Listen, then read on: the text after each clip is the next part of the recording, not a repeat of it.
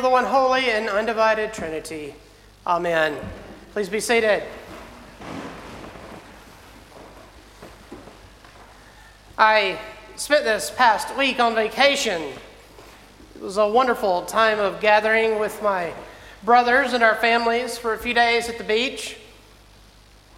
Allison and I always find it especially fulfilling getting to spend time with our nephew, whose eighth birthday we celebrated a few days early. Like with any trip, the anticipation of gathering, the travel, and the wonderment of what will I get to experience always preludes the trip. The preparation for the trip is always anticipatory as well. Sometimes find it interesting, though, to reflect back, though, on how over time the actual planning of travel, the actual map, mapping out of one's route part of traveling has changed over the years. I often wonder how we ever got along without GPS. Before the onset of Apple Maps or Waze or any other number of travel devices that have come along. I can remember thinking about what a game changer MapQuest was. From having to use an old fashioned highway map when I first started driving, I can remember having to buy an atlas or stopping at the first rest center to grab a map when crossing the state line so that I could figure out where it was I was going. These detailed maps, though, were leaps in information compared to what the early settlers had to go by. And I often wonder what leaps we will make in the future regarding navigational tools. These tools, though, have always been about opening our eyes about letting us see what lies in front of us. We know where we want to go, and we can map our path there, removing so much of the guesswork. The improvements in mapping systems all seek to remove more and more of the guesswork out of our travel. GPS systems today are so improved that from the first generation systems that we can even get traffic updates, accident reports, and construction updates. I think in our Hebrew reading this morning, Paul is trying to relay a sense of this same confidence. Our epistle reading begins Now, faith is the assurance of things hoped for, the conviction of things not seen. Indeed, by faith, our ancestors received approval. By faith, we understand that the worlds were prepared by the Word of God, so that what is seen was made from things that are not visible. The Greek word for faith is pistis. This word is often found used in Paul's writings, as Paul quite frequently, as he sought to encourage the young communities of Christ followers to prepare themselves for the return of Jesus. Pistis, however, had a checkered past in the culture of the early church, as it was the name of one of the spirits that escaped Pandora's box. In Greek mythology, Pistis fled back to heaven and abandoned humanity. This morning, I think Paul is attempting to reframe pistis for this young community. He's trying to reframe this community's approach to faith.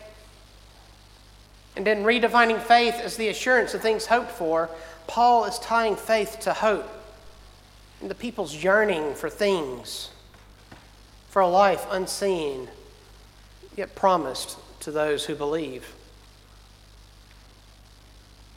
In an effort to drive home this message, Paul returns to an old but familiar story one that would have resonated with this young community of Jesus followers living in Greece.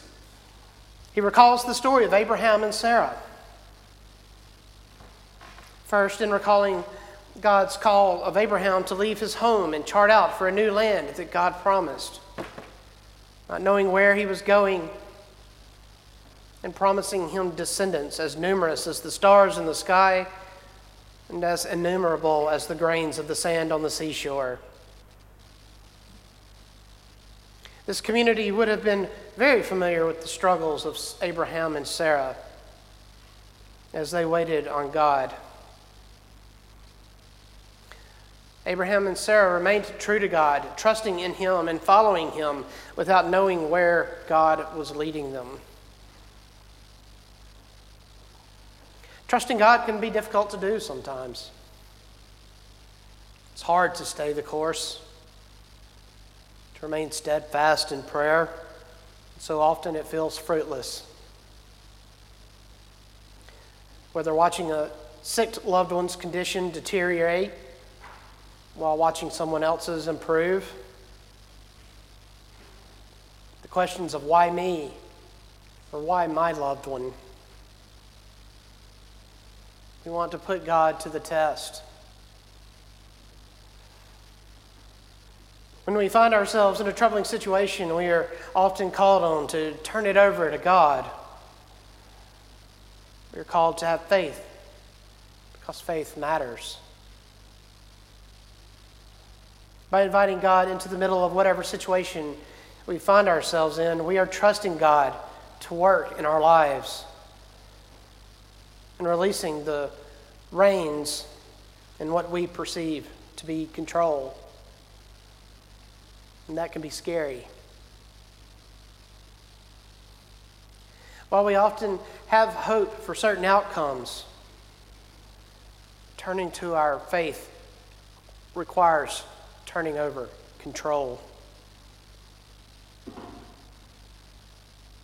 There's also a second definition this morning in our reading from Hebrews of faith, and that it reads, the conviction of things not seen. Faith requires us to believe, and that what we believe is in is worth believing in. Faith is the fruit of God's grace that flows from the Holy Spirit. And that regardless of the path, the destination is salvation. That salvation that is promised to us because of what Jesus did on the cross. Faith is like our spiritual GPS, that it guides, directs our actions in our daily lives. Faith gives us directions as we live a life centered on Christ. Today, many of us have some sort of GPS, GPS at our fingertips, as most of us have smartphones or have some sort of app to access this technology. As Christians, we have Scripture and our prayer life to rely on for spiritual directions. All too often, though, I find myself making a wrong turn. Or sometimes I think I know a faster route. There, then I hear that spiritual voice and that lady's voice proclaiming, Rerouting. Please make a U turn at the next exit. While I was able to plug in an address to my Apple Maps this past week to find the quickest route to meet my brothers, we do not know the address for our spiritual direction only that it rests in the love and care of God. It is our faith that will continue to guide us there, no matter how many times we make wrong turns. Amen.